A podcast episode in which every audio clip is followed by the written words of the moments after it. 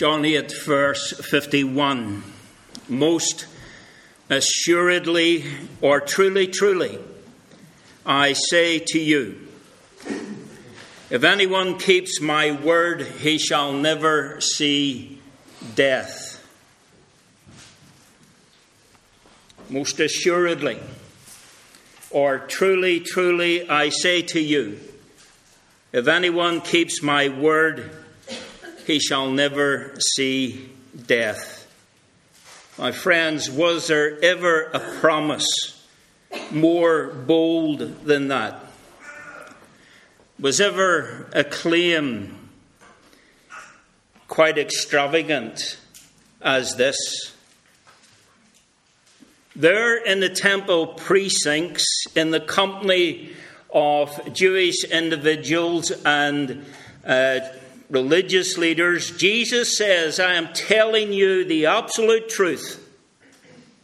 If anyone keeps my word, he shall never see death.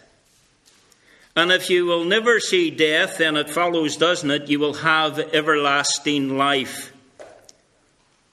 I have just quoted from this verse in John chapter 8, but the background to this actually goes way back into chapter 7. The brothers of the Lord Jesus Christ had gone up to the Jewish feast of tabernacles. They had gone up without uh, Jesus. Jesus himself would follow later, not uh, publicly but in private. And the buzz of conversation surrounding this Jesus was quite remarkable. John actually tells us that even his own brothers did not believe in him. Interesting, isn't it? How close people can be to the Lord Jesus Christ, how they can be exposed to the things that he said, and to consider the works that he's done and yet remain in unbelief. And here in John chapter 7 and 8, opinion is divided on Jesus at opposite ends of the spectrum. Some people were saying he's a good man. Others were saying, definitely not. He's just trying to lead everybody astray with uh, misinformation, with disinformation with malinformation. You know, friends, there's nothing new under the sun. It was still happening 2,000 years ago. In actual fact, the response of the people to Jesus is uh, usually quite extreme. You know, for example, in John chapter 6, after the feeding of the 5,000, uh, some of them said, You know, why don't we make him a king? And before you can draw breath, others were saying, No, don't make him a king. Let's kill him. Let's get rid of him. And here we are, 2,000 years further on, and the response of people to the Lord Jesus Christ in this third decade of the 21st century is still quite extreme. And here you are today for this uh, baptism, this baptismal service for uh, our brother Reuben.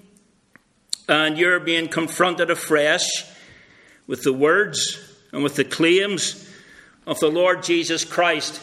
My friends, these words and claims, they demand a response. You know, it's simply not possible to ignore Jesus of Nazareth. Now, to assist you in this, I want to give you the big picture. I've just given you a text from John 8, verse 51, but that comes in a context, obviously. You know, not simply the context of the surrounding verses, but the context of the chapter, the context of the surrounding chapters, the context of the Gospel of John itself, and indeed the context of the whole Bible. So I don't want you, I don't want you to miss uh, the, the action here. I don't want you to miss the activity. I don't want you to miss the, the drama or the force of what is going on specifically within the Gospel of John. And maybe, I don't know, by God's grace, this might even be a stimulus for some of you to read through the Gospel of John for yourselves. John chapter 1, the prologue, the first 14 verses, sets the scene, the staggering scene, the claim that God became a man. My friends, that should certainly hit you with a force. That God the Creator, the one who holds the very, our very breath in his hand, God broke into this scene of time and he became a man.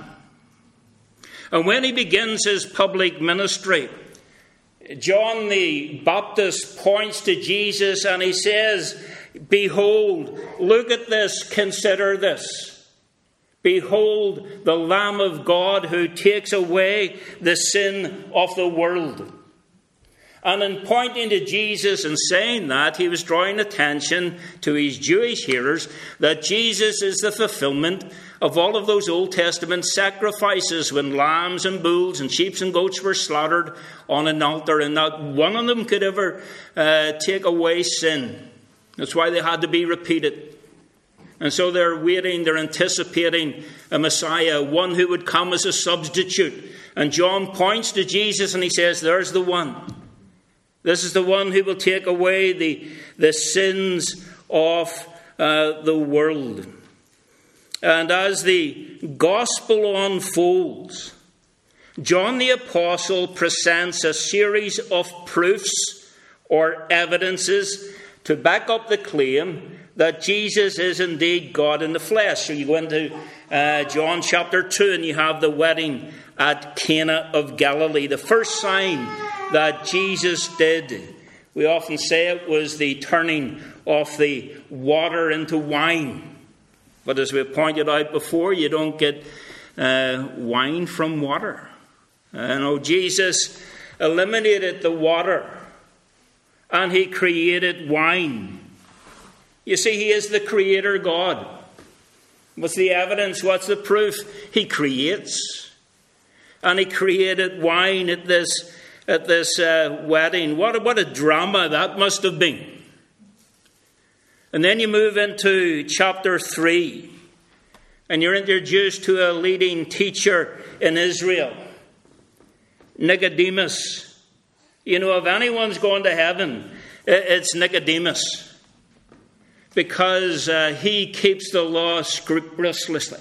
He is the one who, you know, um, uh, is meticulous in his keeping of the law. And people looked at him and said, you know, if anyone's in front of the queue, it's Nicodemus. He is the one that's definitely, you know, in line for heaven. He knows so much stuff. And yet he comes to Jesus at night and he says, um, We can't get our head around you. Because no one can be doing the things that you're doing except God be with him. And Jesus looks at him and he says, Nicodemus, you must be born again. Your goodness, your righteousness, your religion, your, le- your learning counts for absolutely nothing. You need to be born again. You need to believe in who I am. As John summarizes it in that wonderful 16th verse of John chapter 3. For God so loved the world that he gave his only begotten Son, that whoever believes, and that is always the operative word, whoever believes will not perish but have everlasting life.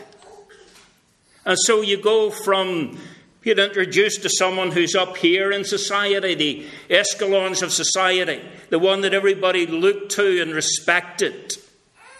You go from, from that to someone's in the gutter of society when you go, go into chapter 4.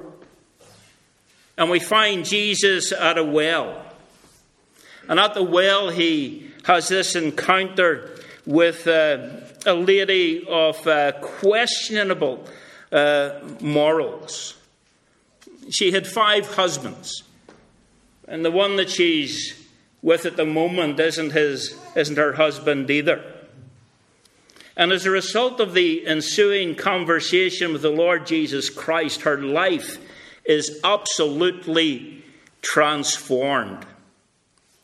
And she runs back into the town from which she has come, and she sets the place of light by, by, saying, by saying, Come and see somebody who has told me everything that I have ever done.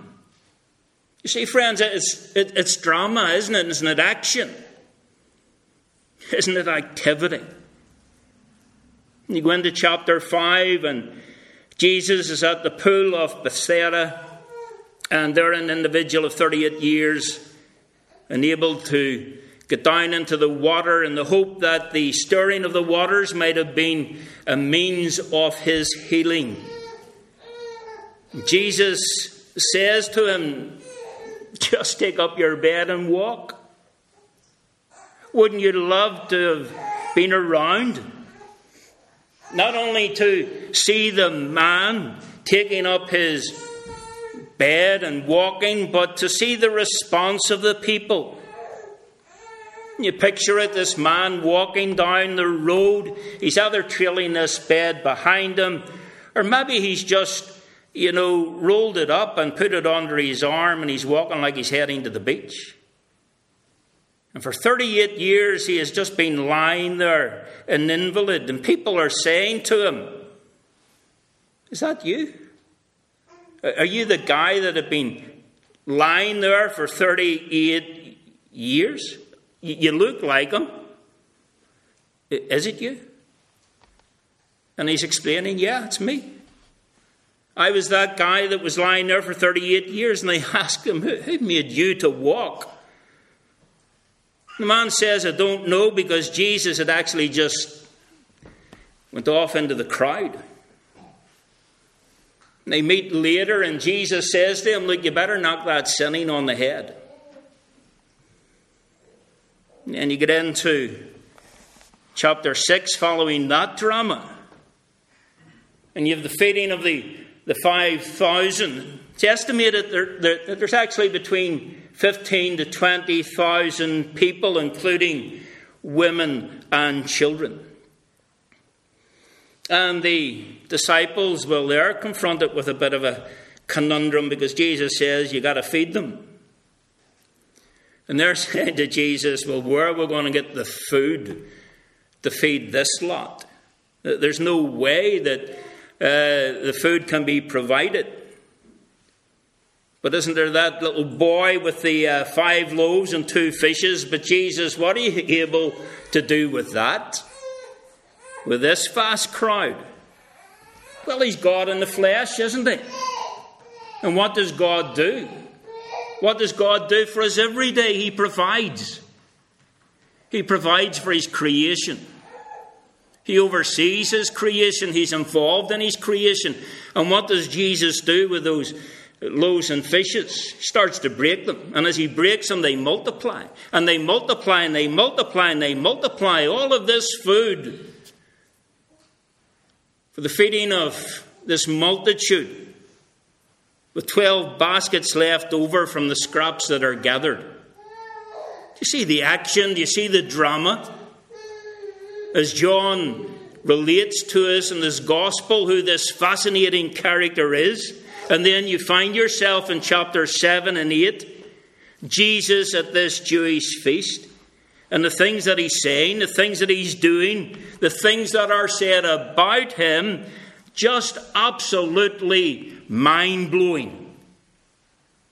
some of you may be saying, well, Billy, why are you doing this? Why this sort of uh, overview or panoramic view of the Gospel of John. Well, some folks may be visiting, maybe they haven't read John's Gospel. I open the Bible and I read from John 8, verse 51, and they rightly say, Well, boy, where does that come from? What on earth's that all about?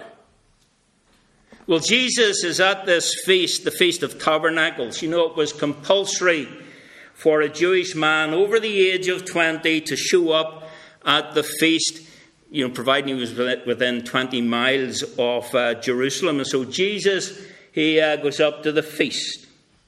And there are two particular aspects of this feast that lasted over a number of days.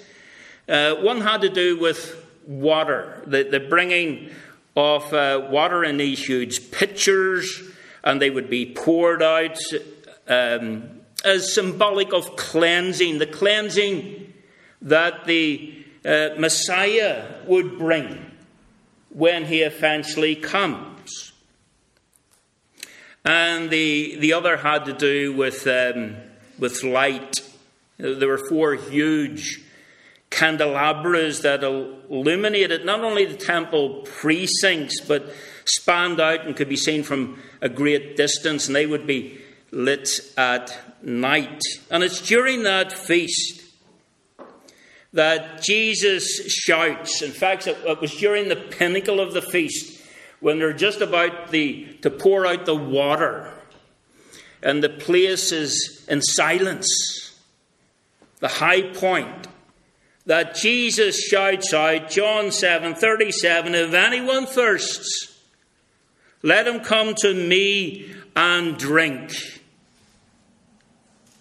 And perhaps the following evening, when they're, you know, pulling these great candelabras into place and the temple is being illuminated, Jesus shouts, John 8, verse 12, I am the light of the world. He who follows me shall not walk in darkness, but have the light of light. My friends, Jesus, Jesus stands and he makes these claims during the feast. And still the reaction from the religious leaders is negative. The Pharisees are not pleased at all that at the pinnacle of the feast, Jesus shouted out randomly about drinking from him. They're not happy that he's claiming to be the light of the world. And as a result, you can read this yourself in the text if you do your homework in John chapter 7. The religious leaders decide to dispatch the uh, Jewish officers, the temple police, to arrest Jesus. And the officers return, and the Pharisees say, Why don't you have Jesus in tow? And they say, Never, never a man spoke like this man. My friends, these things John tells us at the end of his gospel.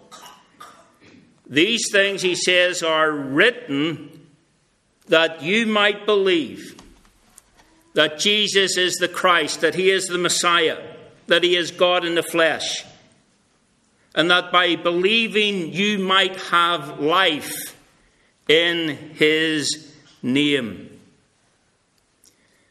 You know, there's a well known statement by C.S. Lewis in Mere Christianity where he writes, quote, in this section of my book, I am trying to prevent anyone saying the really foolish things that people say about Jesus.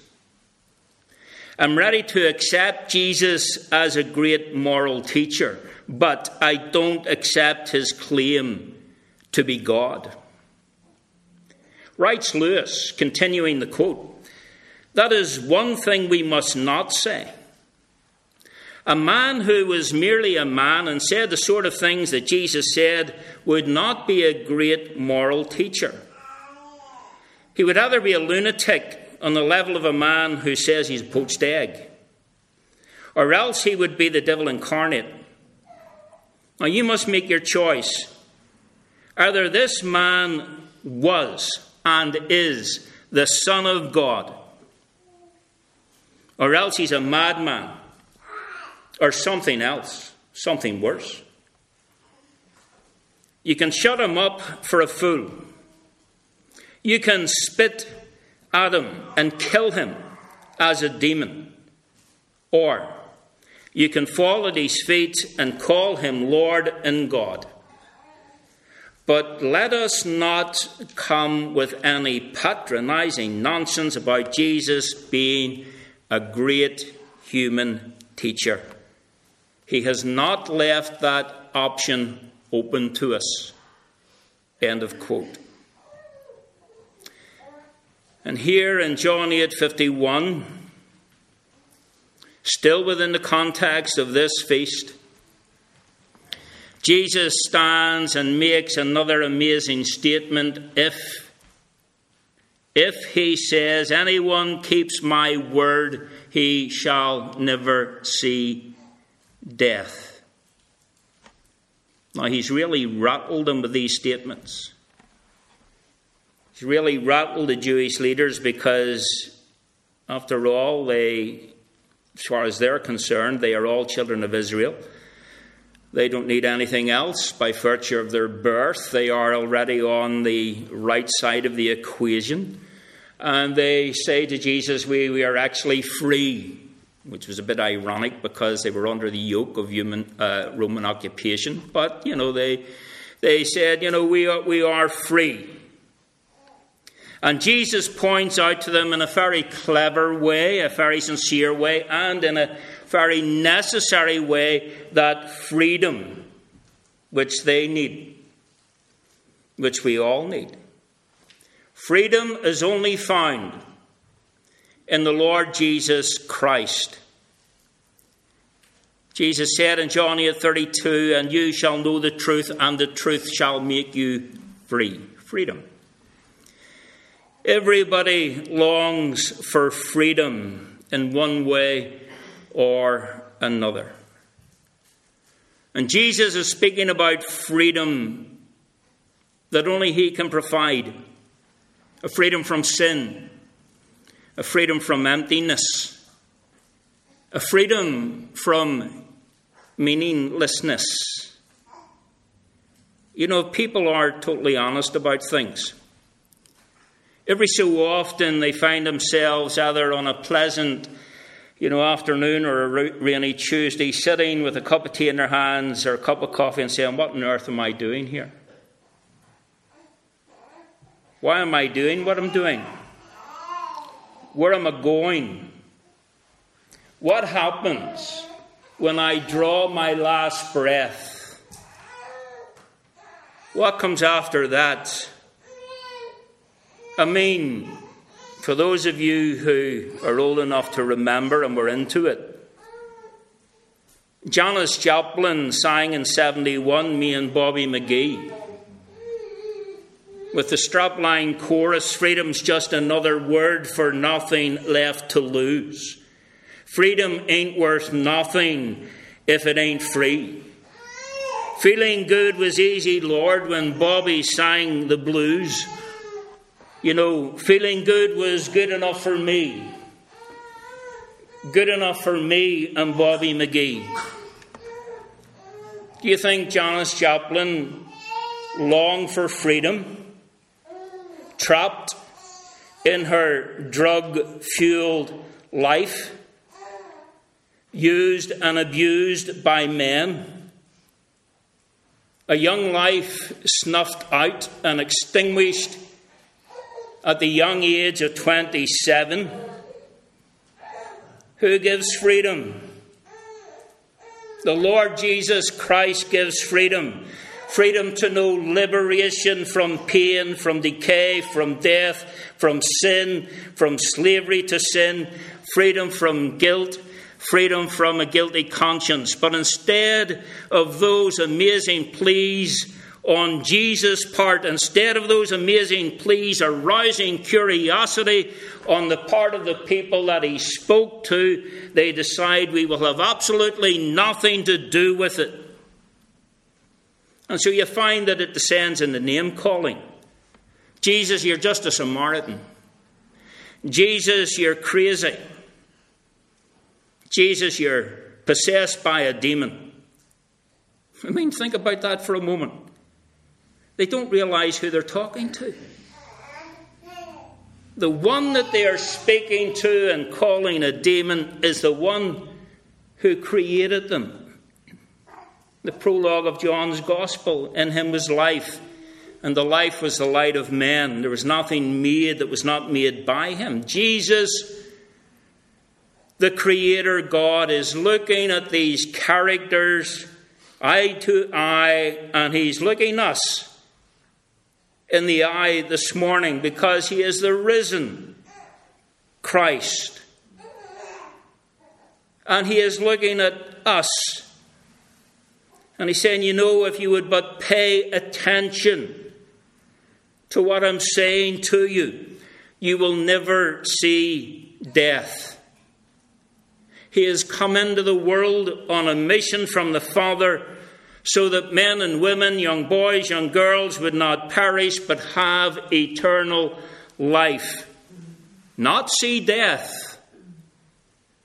As I start just to draw this to a close, bear with me for a couple of moments. Because not only do I need to clarify what is meant by Jesus' words, but also something needs to be said about the nature of death itself. What the Bible teaches enables us to understand death. All of us know certain things about death. We know death is inevitable. We know death is unavoidable. We know that it's inescapable. To deny that is to deny the reality that is before us. Our world is full of cemeteries like it or not, one out of one dies.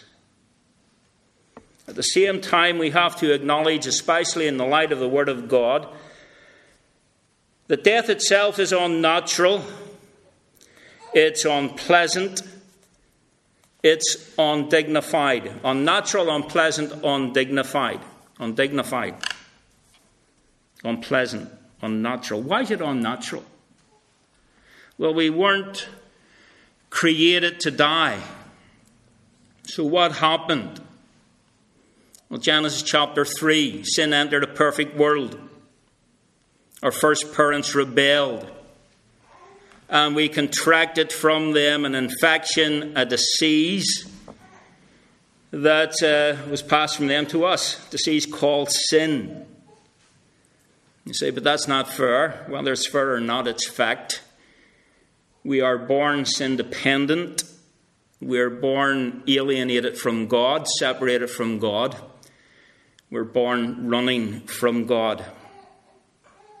Adam and Eve disobeyed God, and they died spiritually to God immediately.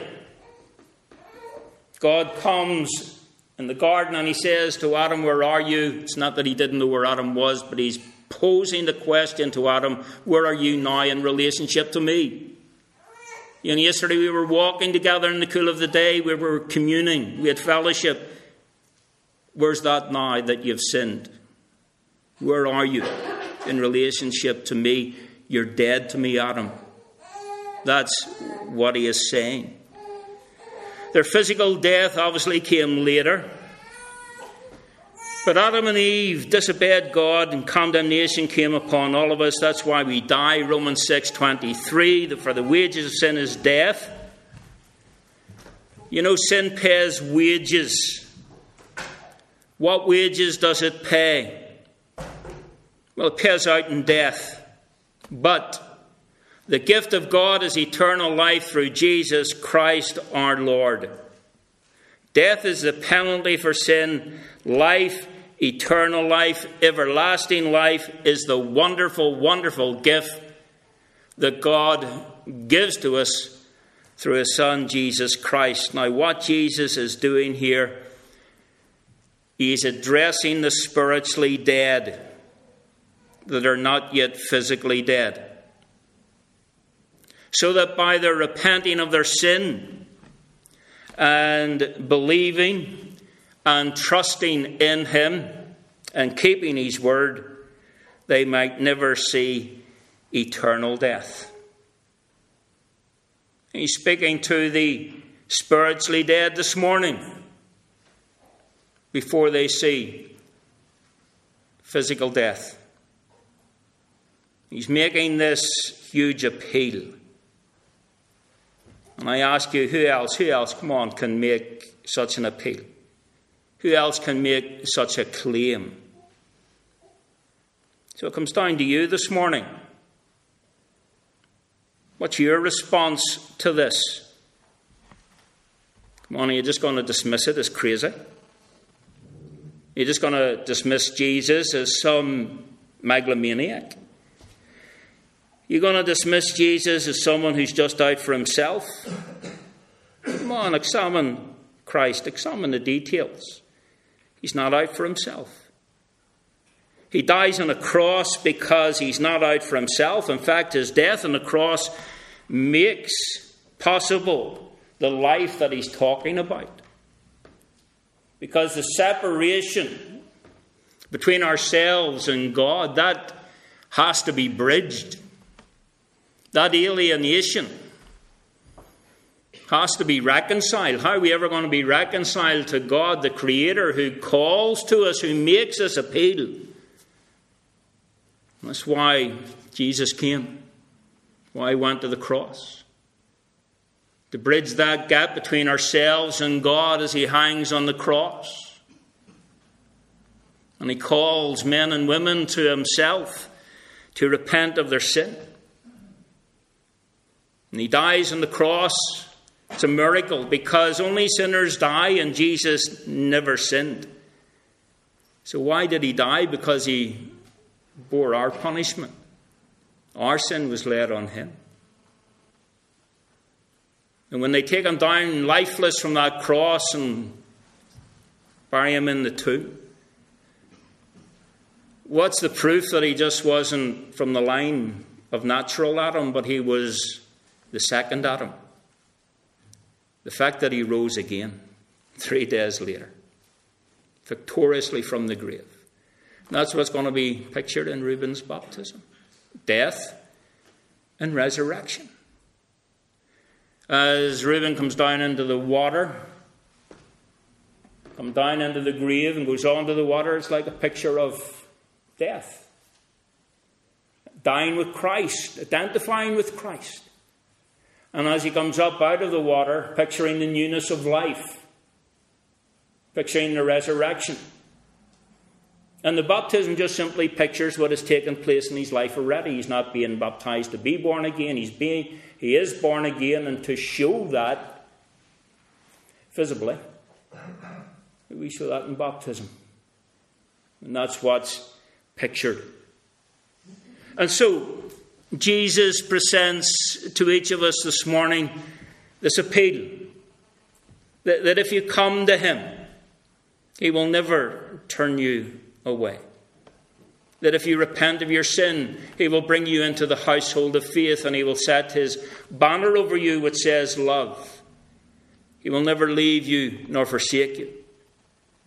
And he will give you that life that is worth living. Amen.